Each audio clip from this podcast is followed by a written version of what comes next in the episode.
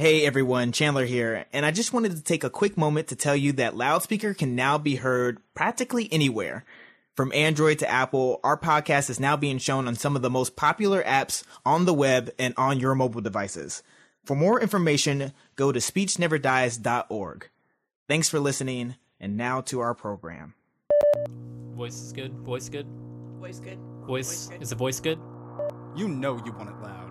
You know you want it loud. You know you want it loud. You know you want it loud. Loud. You know you want it loud. loud. I can't hear you. What?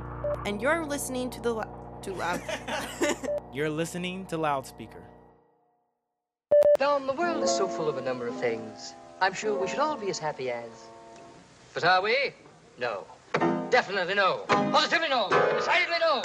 Uh-uh. Short people have long faces.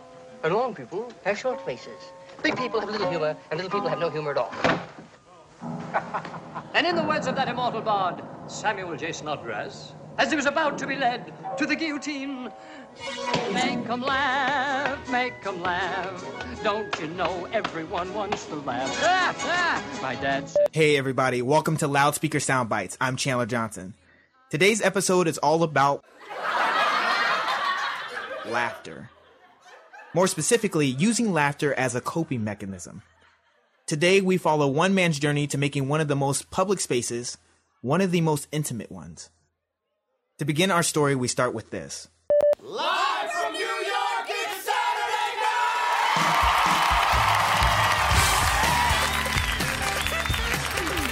oh my god, that is hilarious! comedy for me was you know the appreciation at least was very young This is Ryan Cashman, and he loves comedy. my dad um he introduced me to like all you know all the whole snl like watching like watching snl for the first time watching things like tommy boy for the first time um you know i i grew up on like like david spade sort of storytelling type of humor Fortunately, in Scottsdale, where I'm from, they've got a program where if you're too drunk to drive, you get a free ride. Great.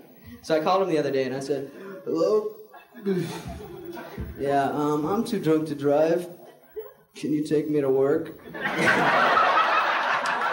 and the reason why they were so funny um, some of the more storytelling comedians i liked it because it was something that i was like oh my gosh it wasn't just like a joke it was a bunch of jokes in an entire story and there was a build to it and there was a narrative to it so narrative comedy was something that i really liked uh, and also i you know from a young age i used comedy as a defense mechanism how it's, and how it's and i used it as my way to communicate And as Ryan grew up, he became really good at comedy and communication.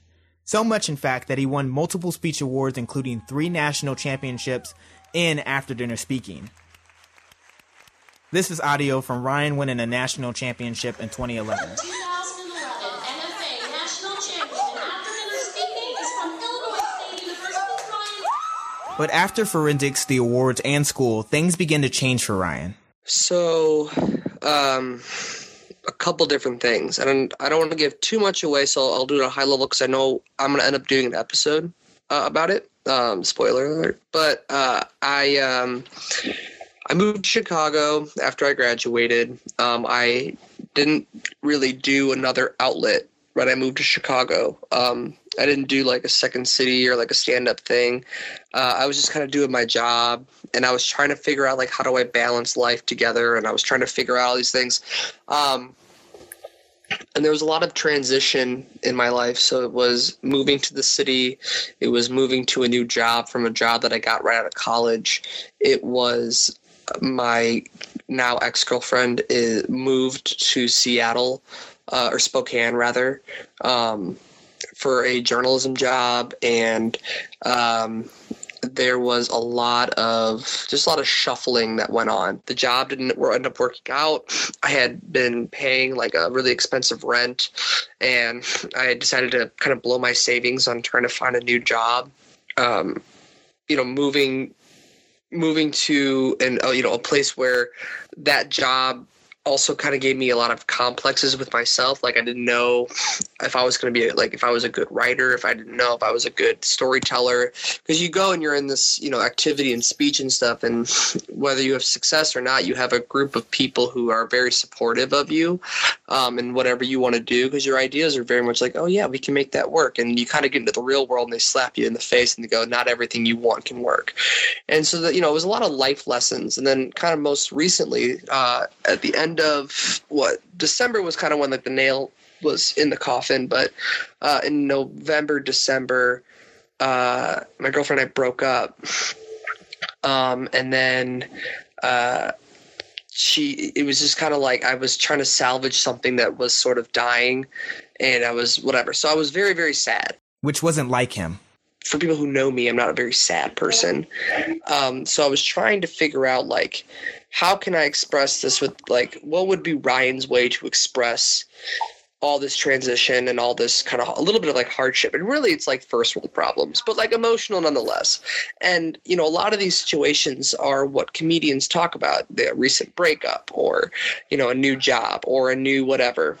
So while i was in a house uh, that was super expensive and i was trying to find a job and the house was disgusting and everything i decided that i wanted to start doing improv and stand up again. So i went to open mics and i went to do the second city classes and um, it was like I, by this the second i got involved in that again it was like um, it was like I got bit by the bug. Like you know, like performance came back into my life, and you know, I had that direction again, and you know, I was able to talk about a lot of the things that I was going through through the medium of an open mic or through the medium of performance. So, as Ryan was getting back on track with his own life, that's when he got an idea.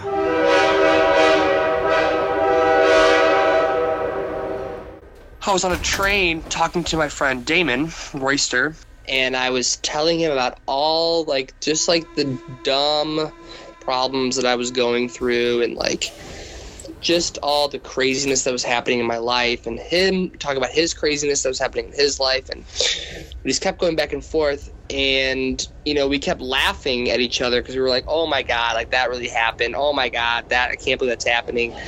And that laughter you know when i was telling about the idea i was like you know what about doing it was kind of like when you are digging and you see something really cool. It's not like gold or anything but like when you're a little kid and you like digs for something you like found like find like a really cool thing and you like try to show all your friends right and and just the attitude that you have about it is like this is the coolest thing i've ever discovered. You know it was finally like when when you are in the real world and you have a directionless life and you finally find a direction like you found like a glimpse of a direction you hold on to that. So when I was on the train, it was like I found that cool gem or I found that piece of direction and everything in my brain clicked. Like I was ready just to like take out loans and like just work a million jobs just so I can fund this project.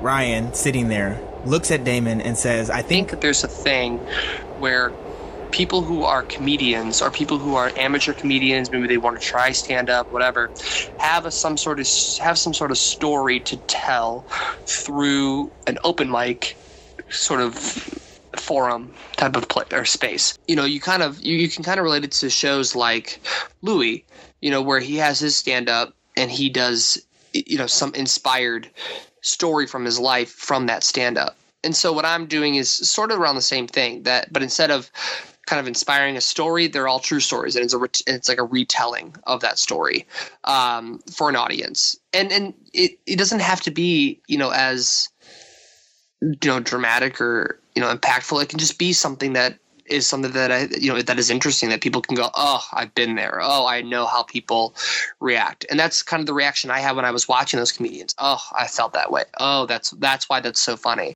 So Ryan and Damon get off the train and immediately start working. They start contacting anybody and everybody that they think can help them get this idea off the ground. And just like the film The Field of Dreams, people started joining their efforts. In February, their idea came to fruition. On Valentine's Day, Ryan and his friends posted the first episode from a series they called Open Mic. Hello. Uh, my name is Roby. Uh, I'm 25. I just turned 25.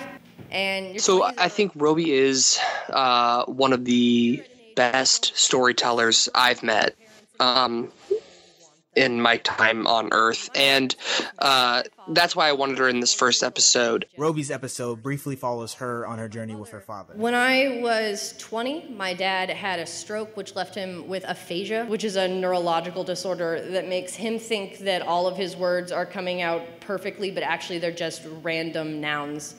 Uh, like when he's trying to say, like, I would like a box of crackers, it comes out as yellow tub wheels. And when he wants to go to the bathroom, it's yellow tub wheels. It's a process. Like throughout the process, she was, you know, I just I saw her kind of enjoy the story uh, as it sort of unfolded, and it, it was a little scary for her at first because she was like, uh, you know, my parents are on Facebook, and you know, how are they going to react if they see the video and all that other stuff. So I still try to have conversations with my dad, and I'll be like, "Hey, Dad, you want to go for a walk?" And he'll be like, "Ah, flip paper scooter, great." Or like, "Hey, Dad, what do you want for dinner tonight?" And ah, gurgle piss cock, yum. You know it we we made it so that it was a very comfortable and empowering experience for her and it sort of set the bar for what we're trying to achieve I know these stories. It sounds like I'm making this up, but I swear to God, it's all true. I'm a, I'm a very lucky girl. Let's see if I can end this on a positive note. Uh, I went to a funeral a couple months ago. After the funeral, I went back home to visit with my father, and we're sitting on the couch and just watching the Ellen DeGeneres show, which is what we always do because he loves Ellen DeGeneres. So wherever you are, Miss DeGeneres, thank you. I look at my dad and I'm just like, you know, I still need you. Dad, I love you a lot and I know that your life isn't easy and I'm really glad that you stick around. And he's just like, ah, purple. You know, and I get really frustrated and I like pack up my things to like walk away angrily. And as I'm leaving, he grabs my hand and just in perfect English, he looks me straight in the eye and just goes, You know I love you very much, right? And I was shocked. You know, we have this real cathartic moment where I'm just like, I love you too, Dad. And we hug, you know, and then he's just like, ah, purple. And it's just gone. her parents ended up watching it and I was kind of like, "Oh my gosh, I'm so sorry," uh, and they loved it. They thought it was great. So she, you know, it, it's it's it's even cooler that the story was able to be told the way that it, that she wanted it to be, and it was honest, and that that honesty brought a sense of community between her and her family. And that's the reason why we're telling this story. Because in this open space, both parties, the performer and the audience members, get the opportunity to walk away with something special, even though the conversation is one sided. the people that I try that, that are doing the project, they're trying to they're trying to express the breaking point in their lives to somebody, which is sometimes the most terrifying thing someone can do. But giving them that space and giving them that feel, you know, they go through that that process and that feeling, you know, they end up stronger and more empowered uh, at the end of the day. And so that's what I hope to continue to bring more comedians who want to do this project with me, who want to, um, you know, shed some sort of emotional clothing from their bodies. The real world is weird, and people are weird, and sorry, like whatever.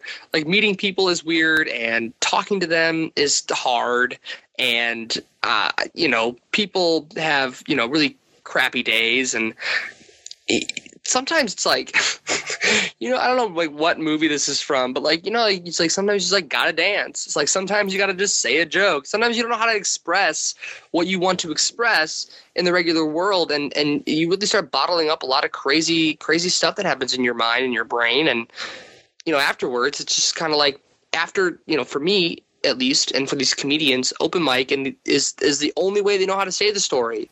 Man, like it's weird that you you kind of look back at all the like struggles that you had, and you're like, well, it, it, possibly if you didn't have you know kind of that struggle of like, man, this is frustrating.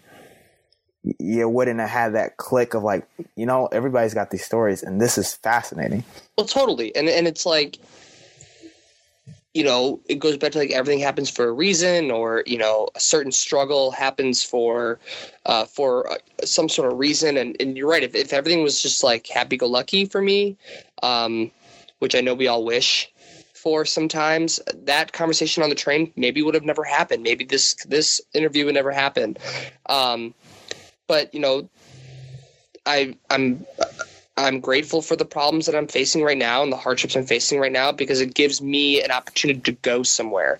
You know, there's it, it's you know much like a I guess you want to make some sort of analogy or some sort of illustration, you know, like a train that has a direction. I, I was a train that's kind of got derailed for a while, and now I'm back on track, and I'm trying to um, help and give people the opportunity to also get their lives back on track by just talking about it, and or or this is even weird, but like accepting the fact that even though you were on a certain track and you changed tracks, that's okay. Like that you are a, you are a different person now because of it. That's fantastic, and that should be encouraged. So you know that's what the feeling is. The feeling is accepting where you're going and accepting that where you're going might be unknown and accepting that the you know i think the end of roby's episode says it best you know she doesn't know if he's getting better or if they're getting better but she's a very lucky girl. You know that line right there really kind of you know uh, envelops the idea that people don't always know what the next step is. People don't always know what the next sense of direction is and maybe the only way to figure that out is to dive in headfirst into the unknown and dive in headfirst into something that's uncomfortable like a hardship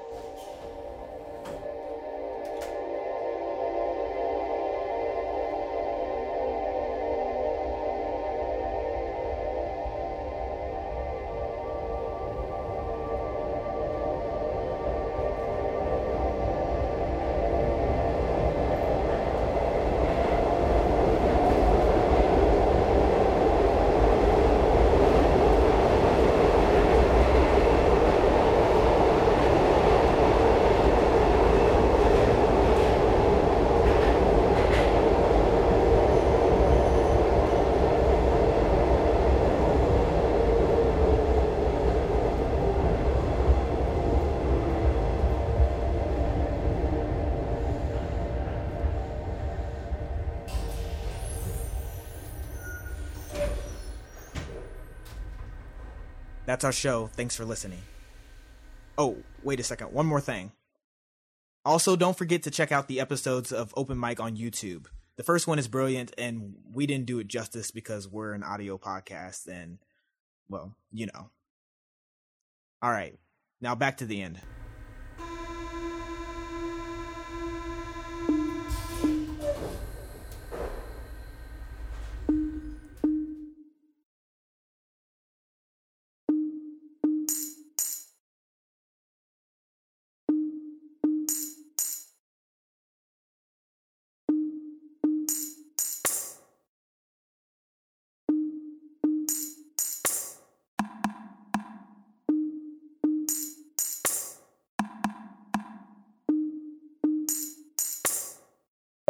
Special thanks to Ryan Cashman for letting us interview him, as well as Roby Mahan for her performance.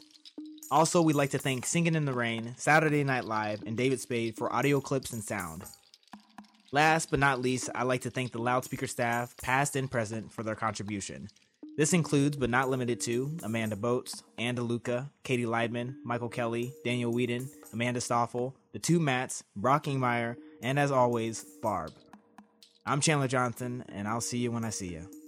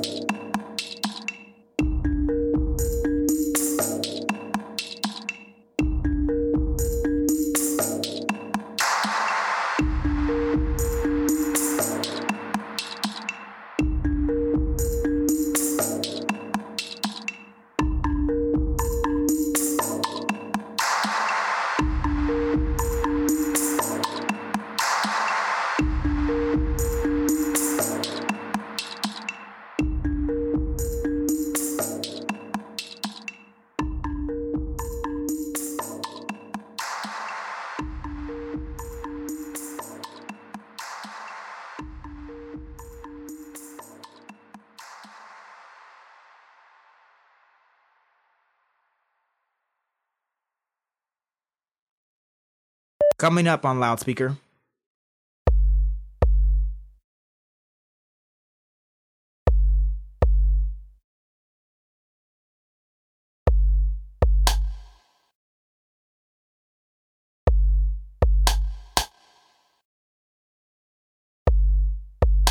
and regrets and and regrets and and regrets and and and I became regrets and and and I became regrets and human children. Never couldn't keep up with and never couldn't keep up with and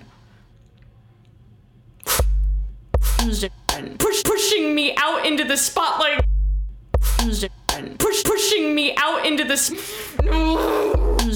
never stopped crawling. And I became this terrified. And I became this terrified.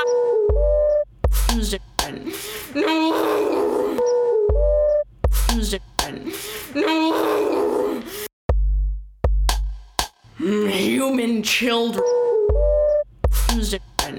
No